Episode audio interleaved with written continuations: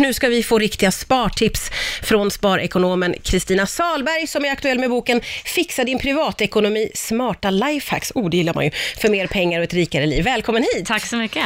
Eh, du, eh, får jag börja med att fråga dig, varför är det så svårt för många av oss att hålla i pengarna? Ja, det är svårt för nästan alla av oss och det har att göra med att vi helt enkelt inte är skapta för att ta hand om pengar. Eh, 99,9 procent av tiden vi har varit på den här jorden så har vi levt i grottor och på savannen och då har det handlat om att överleva dagen, få mat idag. Det har inte handlat om att tänka till när du blir 50 eller 65, man levde inte så länge då, men På ett gå sätt känns det ju skönt att höra. Ja, att det, är så här, det det är är min hjärna som bara, jag köper allt jag vill idag. Exakt, så det är helt naturligt. Så att det är ingen som ska ha dåligt samvete. Däremot är det också bevisat att till och med hälsa och koll på sin ekonomi hänger ihop. Så att om vi alla hade lite bättre koll på vår ekonomi så skulle vi må bättre och bli lyckligare. Jag kan förstå det, för att det är ofta liksom som en skugga som hänger över en och att man, man har ångest och liksom mår dåligt för att man vet att man har gjort fel val eller att man borde Precis. göra bättre. Men du menar ju, eh, vad jag förstår, att ganska små förändringar kan göra stor skillnad. Verkligen, och det är inte så krångligt och det är inte så svårt som man tror. Och det, det viktigaste är att man liksom kommer igång, att man tar tag i det nu.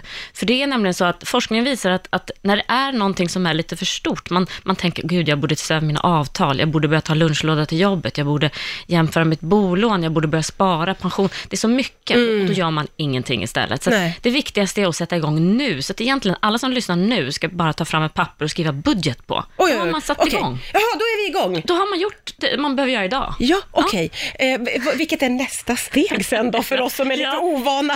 Det är, egentligen, budget kan, kan ta fem minuter att göra och det kan ju låta sig, budget, vad är det? Men egentligen är det ett papper eller en app eller vad du nu vill, använda Excel eller någonting. Och så bara skriver du ner vilka pengar kommer in, vad får du för lön, får du några bidrag etc. Och så skriver du in vilka pengar går ut, sparande, eh, bolån, ja, vad du nu har, ko- bil och sånt. Och sen ser du, går det här ihop?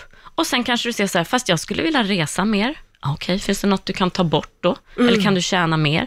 Så att den där budgeten ska liksom alla, i helgen tycker jag, då ska alla ha gjort en liten budget. Det behöver inte ta mer än tio minuter. Just det, så man får koll på sin egen Hur ser det ut idag? ekonomi och sin situation. Där Precis. måste man börja. Där måste man... Steg ett är att göra en budget. Eh, men det finns, och som du är inne på, det behöver, man behöver inte ta, liksom, göra allt på en gång, utan man kan ta små, små steg. Kanske liksom förändra lite hur man tänker. Ja, och småsteg och, och tänka att, att varje litet steg, det kommer inte betyda att du får göra tråkigare, alltså mindre roligt idag, eller att du, att du ska spara pengar inför imorgon, utan det är att, att ta bort de tråkiga utgifterna, de onödiga utgifterna, så att du kan göra mer roligt, Ja. både idag och imorgon. Var kan man liksom eh, fila på utgifterna, skulle du säga? Ja, ja, den största utgiften många av oss har är bolånet. Ja. Eh, och om man bara förha- Två av tre har aldrig bytt bank och det betyder att de betalar alldeles för mycket. Om de bara byter bank eller går till sin bank och säger hallå, jag vill ha rabatt.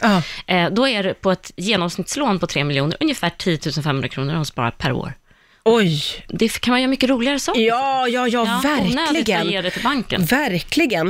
Eh, och även små saker, kanske som hur man handlar och sånt, tänker jag. Eller av egen erfarenhet vet jag ju att det kan jag, dra iväg. Jag, jag handlar med, med hemkörning och, eh, och fick en jämförelse framför mig där eh, det bolaget som jag, eller den affären jag handlade i, den kostade alltså 20 000 per år mer för en fyra, fyra personers familj Ja. än vad den billigaste gjorde. Exakt samma varor. Ja, det är Så ju- att, nu handlar jag inte där längre. Nej, jag det, billigaste. jag förstår det. Att göra lite research och att liksom räkna på det lite. och varför betala för mycket för exakt samma mjölk? Nej. Det är väl roligare att lägga dem på någon resa eller Ja. vad man nu vill göra. Absolut, verkligen.